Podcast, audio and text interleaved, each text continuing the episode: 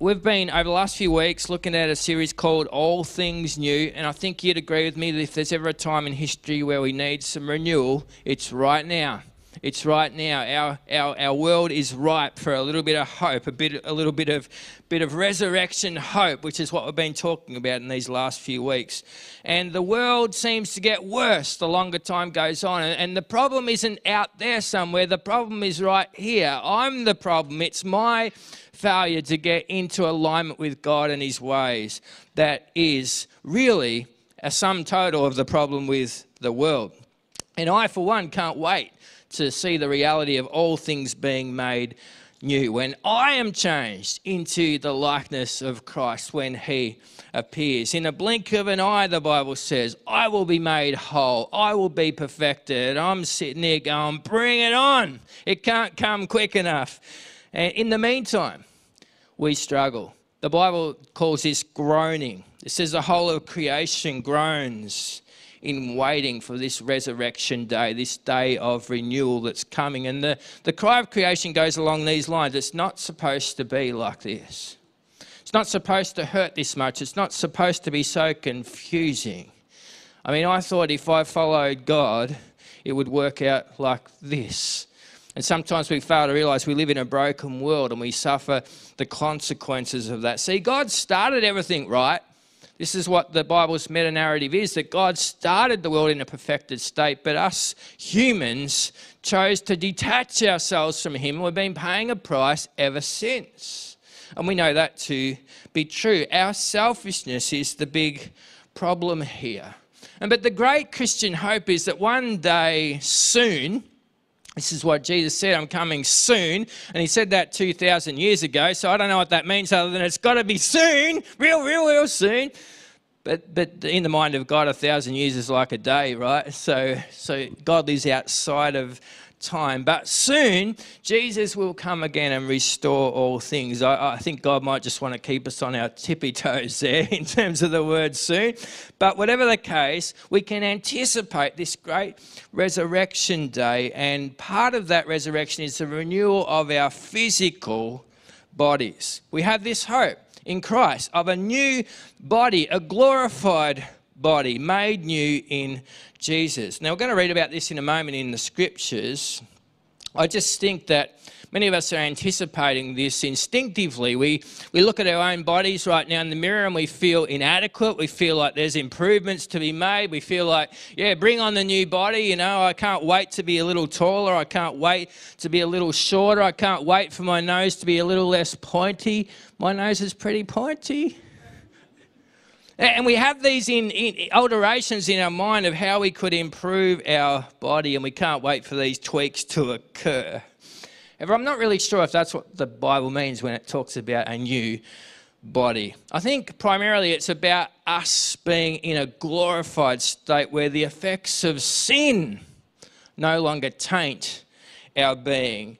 And it's not as though we're going to shrink a foot or grow a foot or our nose might be a little bit different in shape. It's, it's I think, less of that and a little more about what's going on in terms of the effects of sin being taken off our being because that ages us more than anything else. Many theologians say the post resurrected Jesus is our model, and we're going to read this in a moment, of what our resurrected selves would be like. And the thing about the post resurrected Jesus, what he looked like when he rose again, was he looked still like Jesus. People recognized him from what he looked like previously. He said, Come and, and touch the, my, my the, the scars in my, my hands and my feet. Like he still had the same physical attributes as what he did before he rose again. So I think if we're so preoccupied with our physical appearance changing, we might just need to tone down that a little. I can't see Paul Smith with us this morning. Maybe you're online with us, Paul, but he's not here, so I can say what I like. No, really, he said this himself a couple of weeks ago when he stood here about his lack of hair. He made reference to it more than once, actually. So, will a Paul Smith have a full head of hair on the other side? I really don't know. But I don't think we're meant to be preoccupied with that. See, There's so many questions we have when it comes to what it will be like on the other side.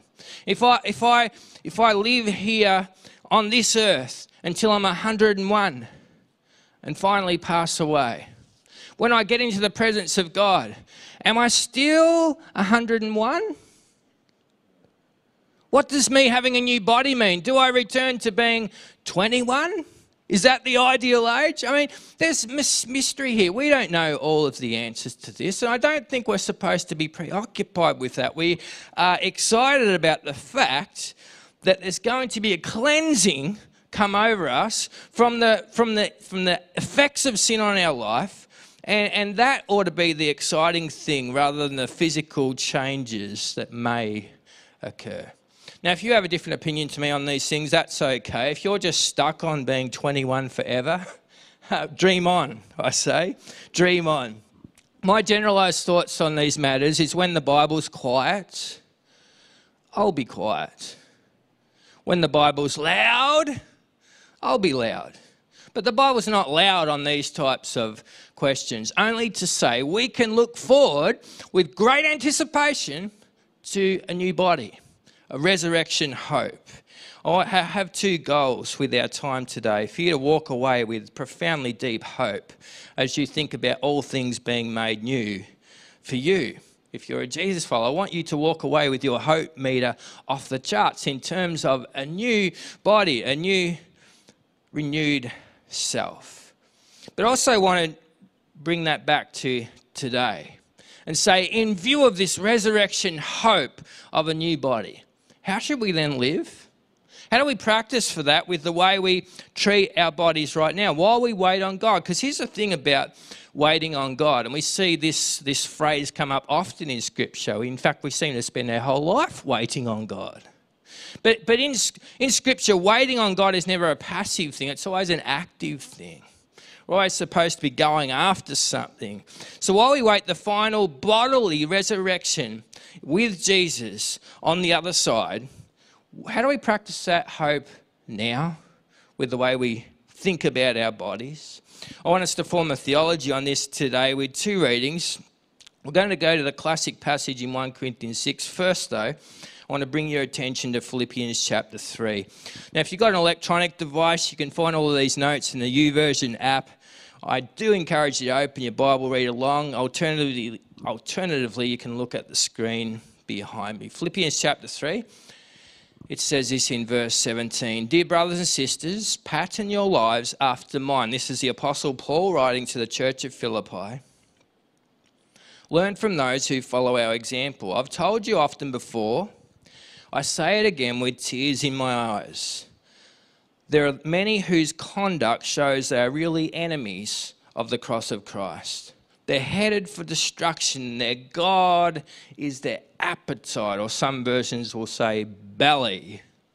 Their God is their belly. I wish I had time to tell you about how I was the Echuca pizza eating champion back in the day. 23 slices is your target if you would like to make God, uh, your belly your God. 23 slices. Their God is their belly, but this is not a good thing because in verse 19 it goes on to say they brag about shameful things, only think about their life here on earth. But we are citizens of heaven where the Lord Jesus Christ lives, and we eagerly wait for him to return as our Saviour. Why? Because he will take our weak, mortal bodies and change them into glorious bodies like his own. Using the same power with which he will bring everything under his control. And I read on into chapter 4 because it still is a continuation. Therefore, my dear brothers and sisters, stay true to the Lord. That's what to do as a result of reading all that. Stay true to the Lord. We're going to jump over now to 1 Corinthians chapter 6. And from verse 12, it says this in 1 Corinthians 6 You say, I'm allowed to do anything, but not everything is good for you. And even though I'm allowed to do anything, I must not become a slave to anything. You say, and this is the Corinthian cultural mantra, because they didn't care about their physical bodies. Food was made for the stomach and the stomach for food. This is true, though someday God will do away with both of them. But you can't say that our bodies were made for sexual immorality. They were made for the Lord. And the Lord cares about our bodies. And God will raise up from the dead by his power, just as he raised our Lord from the dead. Don't you realize they didn't? Do you? Don't you realize that your bodies are actually parts of Christ? Should a man then take his body, which is a part of Christ, and join it to a prostitute? Never. Don't you realize that if a man joins himself to a prostitute, he becomes one body with her? The two are united into one. So, this tells us a one night stand's enough to form a soul tie. This is a serious deal. If you've had a fling with someone 10 years ago, I'm speaking of a sexual nature, that forms a bond, a soul tie that needs to be broken in Jesus' name. This is a big deal. That tie goes on if it's not broken. Verse 17 goes on to say, The person who is joined to the Lord is one spirit with him. Run from sexual sin. No other sin so clearly affects the body as this one does. For sexual immorality is a sin against your body. Don't you realize that your body is a temple of the Holy Spirit who lives in you and was given to you by God? You do not belong to yourself. For God brought you with a high price. So you must honor God with your body. This is the word of the Lord. May He add His blessing to it today. If you're planning on going to sleep, that's okay. You just got the sent, you got the sermon really in that one sentence that we just finished with reading. It's all there in that verse, really, that final verse. For God brought you with a high price, so you must honor God with your body. For those of you who are considering staying awake, we are out to get, come up with a theology of how we should think about our physical bodies in view of this coming resurrection of Jesus when he's going to restore things. The kingdom theology of our bodies, don't ignore them. This was the Corinthian problem. They had total ignorance that God was interested in their physiology, their, their actual physical being. They thought it had zero relevance to their faith, and there was a disconnect between their spiritual life in Jesus as new believers and their dodgy activities that they were up to through the week. They didn't realize their physical life and their spiritual life had any connection at all. So there they were, working their way through the local prostitutes and thinking that was okay. They didn't realize God had a problem with it, and this was because the surrounding Greek culture had still stuck in their worldview. As new believers, they hadn't actually had a correction yet that they needed to change. And the Greek worldview is that the spirit was holy, but the body was evil and therefore didn't matter. The body got disregarded. When you get to heaven, you get a new one. And so you don't need to worry about that. You get a glorified new body. So God doesn't care about our bodies, and God doesn't even have a physical body himself. He is spirit. And so He's not really worried at all about what we do with our bodies. So this is the worldview of the Corinthian folks. Bazza, the lead guitarist in the worship band at Corinth. I picked Bazza because we didn't have a lead guitarist today. Bazza's just pulled an all nighter straight from the brothel with sexy Sarah and come along to play worship today. And tonight he has a booking with Handy Helen back at the brothel, and he doesn't see any problem. He's up there singing all the Jesus I surrender. And an hour after that, he's in the lap of the local prostitute. He doesn't see anything wrong with this. He didn't realize God had a problem. The penny hadn't dropped. In terms of God being interested in the physical realm, in what they do with their bodies. And so Paul has to write to Bazza and say, hey, mate, you can't say your body was made for sexual immorality. This is what your culture might say, but God's not okay with that. Your body was made for the Lord and He cares about it. Well, Bazza's like, hold your horses, Paul. What, what did you just say? God cares about my body, my sexuality. I knew He cared about my spirituality. I didn't know my physical body had anything to do with that. This was shock and horror for these first readers. They'd never joined the dots. Their faith was compartmentalized. God was in this bit and not in this bit. And so physically, it was a matter of whatever feels good, do it. Attraction was there, God. If you're feeling an urge, then meet the urge. I wonder if 2,000 years on we've actually moved very far from this, really. Maybe our issue isn't prostitution, but maybe we still have disconnects in our faith. Let me flip the topic for a minute. I wonder if we've connected our overeating or our screen indulgences or addictions and realize that these two are offensive in the mind of God. I wonder if we've failed to see a connection between our everyday choices and the presence of the Holy Spirit and how He might be grieved by some of those choices. If we invite living Jesus in, He comes in. And He doesn't just come in on Sunday or when you're at church. He comes in 24 7 and He's a silent witness. And although He's a spirit and we don't see Him with us, He is with us. And we ought to take that very, very seriously. I wonder if we share in some of this ignorance. Sayers offers this if it ever occurs to people to honour, to value the honour of the mind equally with the honour of the body, we shall get a social revolution of a quite unparalleled sort. I think she's right.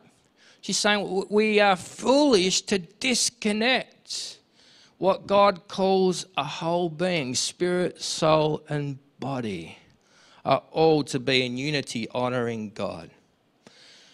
I grew up in a church environment that's kind of amusing to me now looking back. We were drummed into us a million and one times over hey, kids, don't smoke.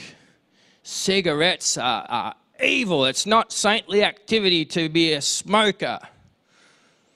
And that was okay. I can kind of join the dots there and the logic, see the logic in terms of, well, if my body is a temple, I should not smoke because to do so would be to dishonour the temple.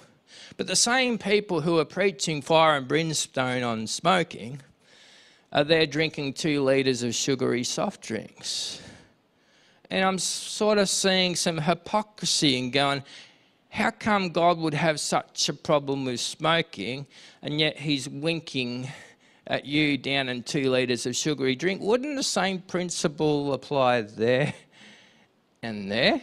If that's dishonouring the body, isn't that dishonouring the body as well?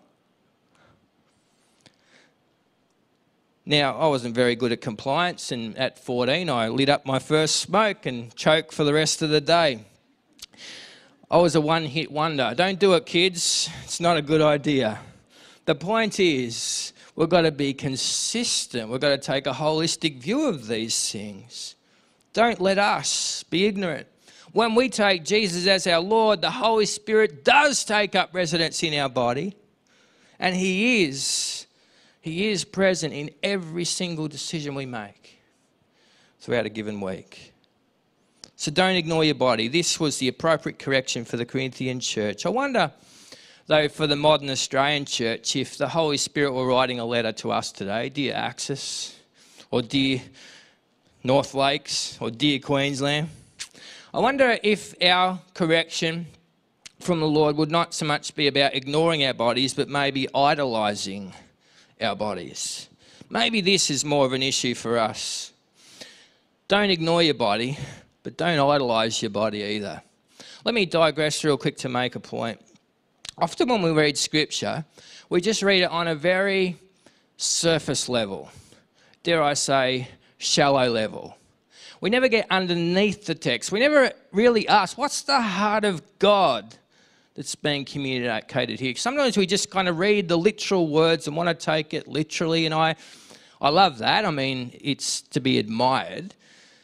But sometimes we've got to get underneath the text and ask what's the meaning, what's being addressed. And if we only just read the literal words, we miss that it was written not only to a particular people, but at a particular time and addressing a particular issue. And here's the thing here we could, for example, read, write a letter under the direction of the Holy Spirit and say, Dear Mike, start playing more golf. Why? Because Mike is such a dedicated fellow. He never takes a day off. He's devoted to his family. He's devoted to his job. He's devoted to his church. And he's just 24 7 like a workaholic almost. So the word of the Lord to Mike might be Dear Mike, play more golf. And we read that, don't you, husbands? You read that and you go, Honey, I found a verse. I found a verse. This is what we do when we prove text, text scripture. We, we, we rip a verse out of context and we go, I found permission. I found permission to do what I want.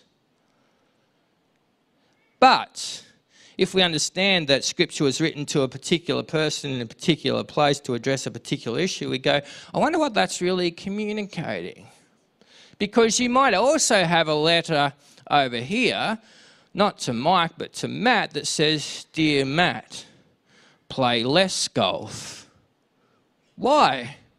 Because the last six out of seven days, Matt's been on the golf course, ignoring his commitments at work, ignoring his family duties, never volunteering at church. And so the word of the Lord to Matt is not play more golf, play less golf. And then we come along and read the scriptures and we go, man, this book is confusing. I mean, there's contradictions in here. This page says start playing more golf, and I turn over here, play less golf. And we haven't ever got underneath the text and says, what's really going on? What's being addressed? Sometimes reading the Bible just literally word for word doesn't give us that. We've got to go deeper.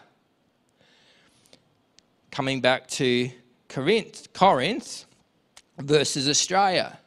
They needed to hear, they needed to hear a message about not ignoring our bodies. Do we need to hear a message about not idolizing ours? Have we got the opposite problem? Go to any local gym. You won't have to search hard to find someone doing there. Whoa, look at me, staring in the mirror. Now, somebody come after me, up to me after church last night and said, You've got to use the mirror for your form. I get it. I get it. But does that, does that explain the twinkle in their eye why they do it? Look at me. Culturally, idolizing could be more our problem than ignorance. So, as we look at the board, we probably fall one way or the other here we're probably in the category of undervaluing the importance of our physical well-being or overstating the importance of our physical well-being and making it too big a focus and neither are helpful. We're not supposed to live in ignorance, but neither are we meant to let our bodies take on a godlike status where we just meet every physical urge we ever feel. No, our body does not dictate. It's not supposed to. A few pages on from what we've just read in Corinthians, Paul writes this in the same letter, chapter 9. I discipline my body. I bring it into subjection to Christ, suggesting you need to do that.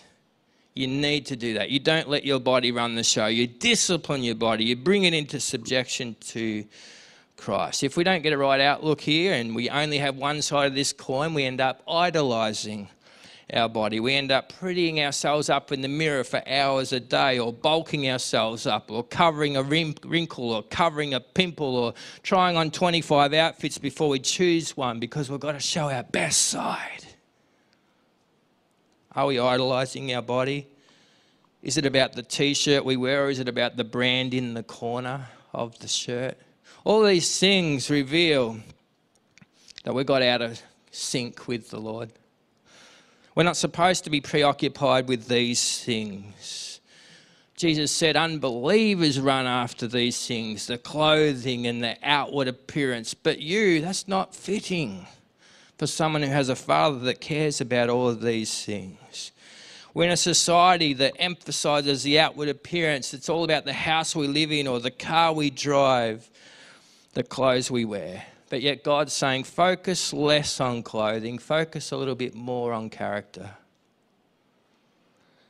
A person with a hope of resurrection who's preparing for that now, knowing Christ will make all things new, doesn't ignore their body but doesn't idolize them either.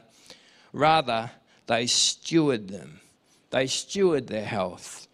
It works to say, improve their physical well being. A kingdom theology of our physical bodies, don't ignore them, don't idolize them, do improve them. You say, John, oh, isn't stewarding a better word? Well, us preachers are weird creatures. We, we, we think that if we use the letters that all start with the same, use words that all start with the same letter, rather, you'll remember it better. I know, foolish thought. However, we try, we try. But really, I, I, I didn't just want to put steward because I, I want it to kind of punch you in the face a little today in terms of be striking to you about going away from this place with a determination to improve your physical health.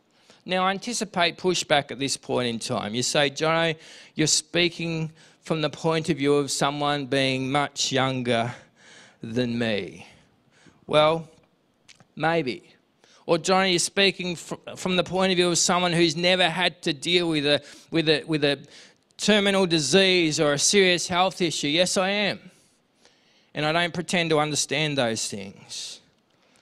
But I just think that the doctor's word shouldn't be the loudest word. I'm not saying ignore medical opinions or, or, just don't go to doctors anymore or don't take your medication. I'm not saying any of those things. I'm just naive enough to believe we have a big God who's big enough to overcome whatever it is that we are facing. Someone else will say, John, when you get to my age, you won't be talking about improving your health. Give me a break. Well, I just wonder if we could begin to grow in perspective of the God of miracles that we serve and worship. And the question is, what adjustments do we need to make to our thinking, to our lifestyle in view of our final healing that is coming. In the meantime, what is our part as we honour God with our bodies? What does it mean to see our physical bodies as a temple of the Holy Spirit? My sense is this if I do live to 70 or 80, 90 or 100, only this, I'm only competing with myself. This isn't a, a comparison to anyone else and how fit they are or how they are going if I manage to live to 100, now I'm not trying to sound silly or impractical here, I'm not anticipating running marathons at that point in time, not even doing that now.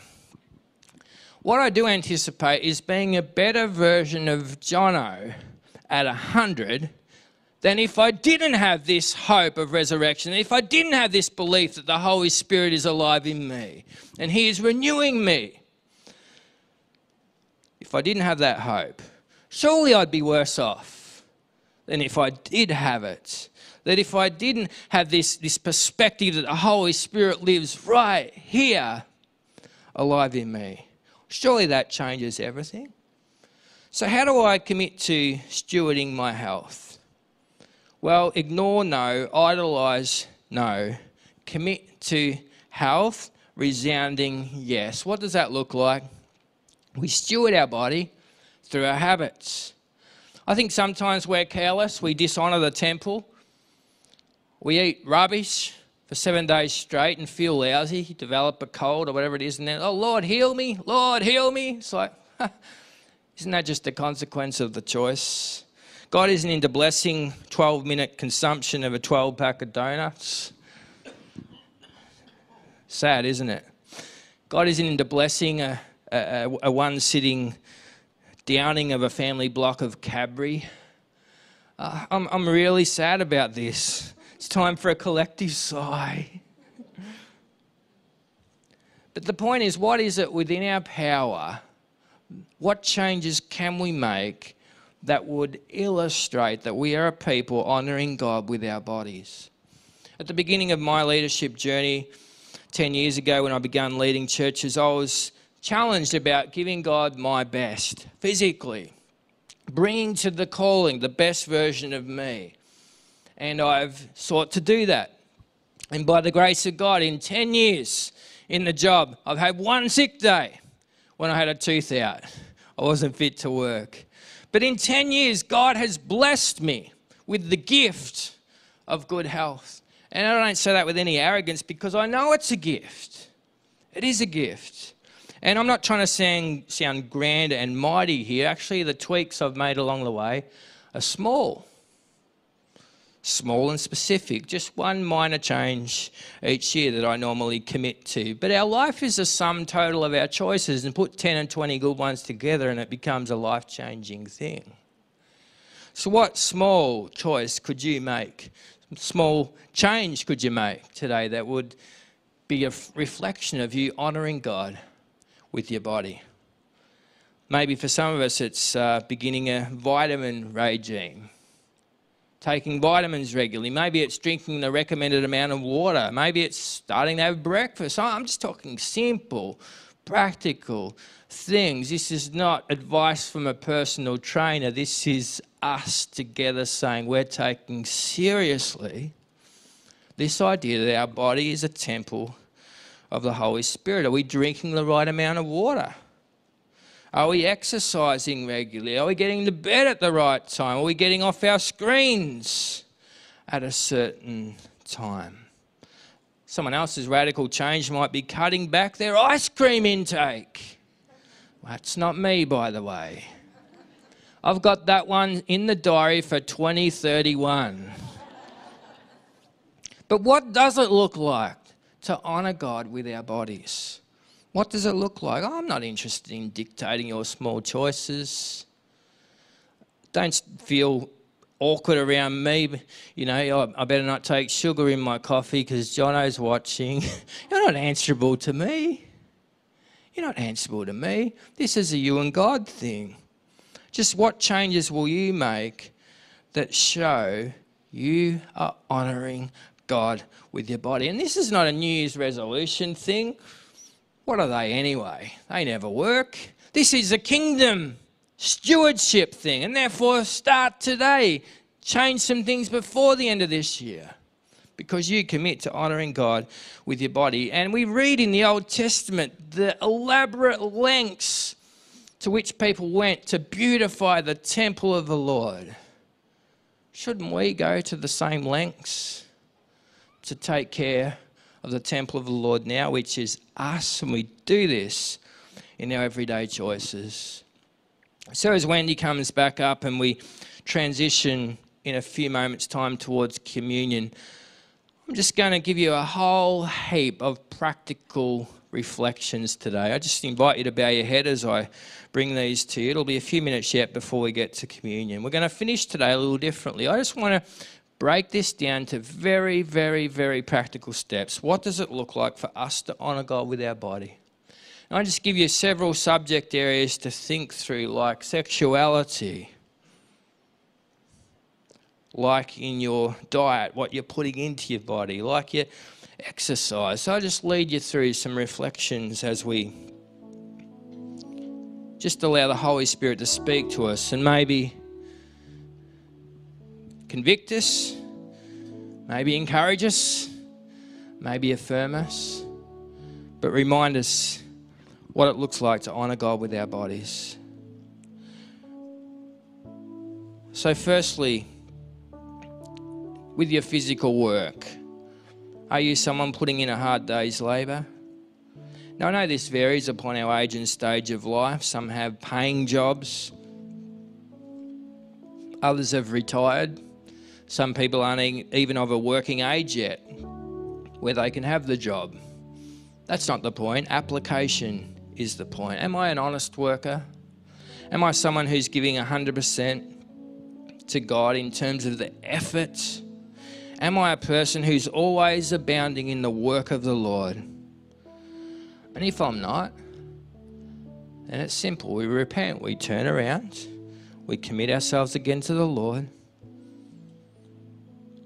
and we honour God with our bodies, including our work. We give our best to Him,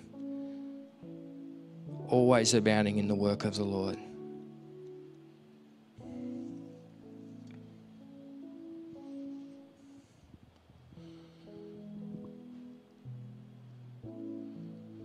I wonder how you're going with sleep. Do you get the right amount? Say, John, I've slept for the last half hour. It's been great. Are you getting the right amount of rest in a given week? If not, why not? What's stopping you? Is there a conflict to resolve? Is there physical pain that's there? What can be done? Have you sought prayer in those issues? What routines would help you sleep? Do you need to get off screens?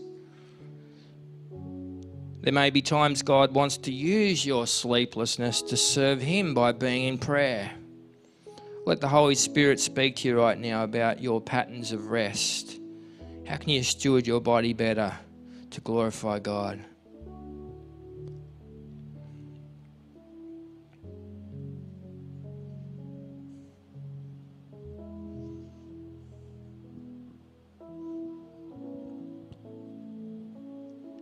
How does what you put into your body in terms of diet reflect your belief that your body is a temple of the Holy Spirit?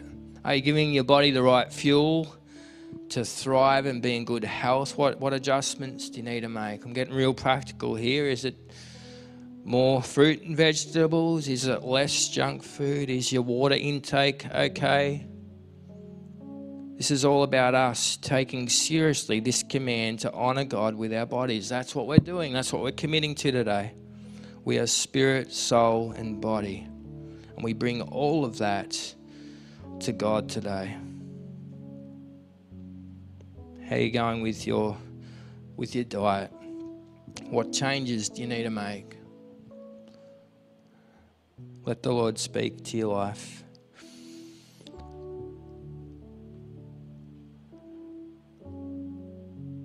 This past week, I listened to a podcast talking about exercise and how our bodies need five hours a week minimum.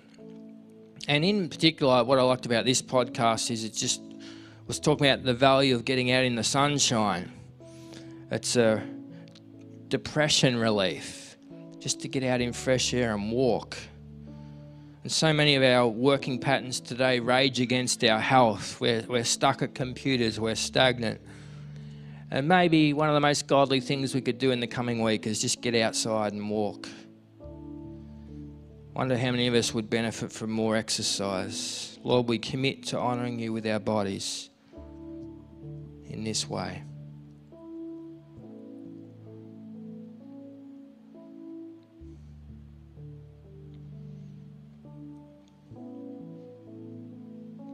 I wonder how you're going disciplining your body. I quoted the words of Paul to you today where he said, I discipline my body and bring it into subjection to obey Christ. How are you going disciplining your bodies? Self control, growing in restraint. When's the last time we practiced fasting? We're so desperate for God's presence, we went without some meals.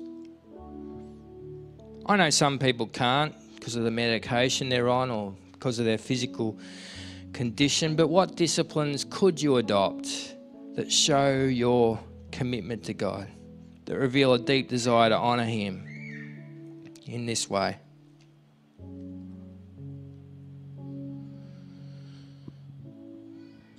What about in our sexuality?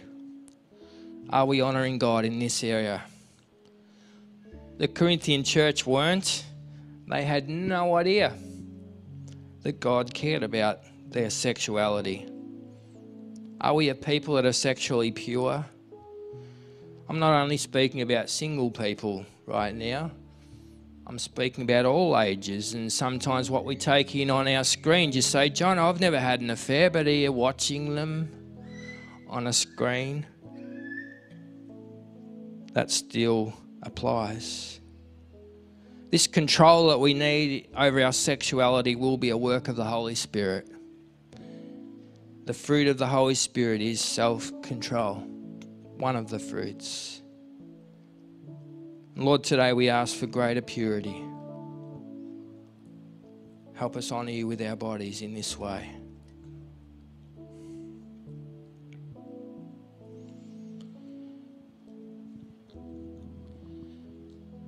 This final one I want to draw your attention to is a way bigger topic because our time is gone. I just have time only to mention it. The Sabbath principle. How are you going with this principle of detachment, resting, giving attention to God?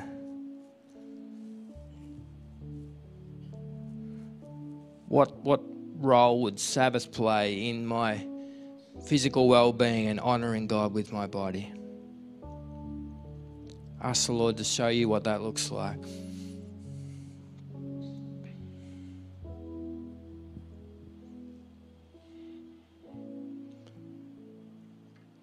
Lord, we thank you for speaking to us by the power of your Holy Spirit.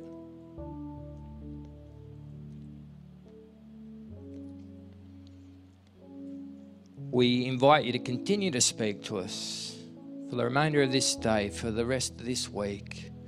Lord, show us what it looks like to honour you with our physical bodies. As we think about what our Lord did for us on the cross, we're not changing subjects as we move it towards communion. It's a continuation on of exactly where we've been. Jesus laid down his body for our salvation. Great is the mystery of our faith that, that Jesus died, that Jesus was buried, that Jesus rose again, and by our us putting our trust in that, it, it, it's in our healing. It's found right there. And scripture says, by his stripes we are healed. And so, in the quietness of this moment before we take communion, I encourage you by faith just to say, Lord, I receive your healing. I'm aware in a room of this size, there's some serious medical conditions. But none of them are unknown to God. He cares about us each individually, and He's willing to touch us, bring breakthroughs, bring healing, bring change. Why don't you just stretch out your hand, stretch out your heart before Him today and say, Lord, I receive your healing. I receive that what you did at the cross all those years ago makes a difference for me here and now. This isn't about us hyping up enough faith to be healed. This is about a God who loves us so much that He cares about that thing that is a struggle in your life today. So bring it to Him and lay your burden down. Jesus invites us to share in a meal that symbolizes our healing and our intimacy with Him. And today we get to eat the bread representing His body and drink together a cup representing His blood. Please, please have them in hand now as we move into communion.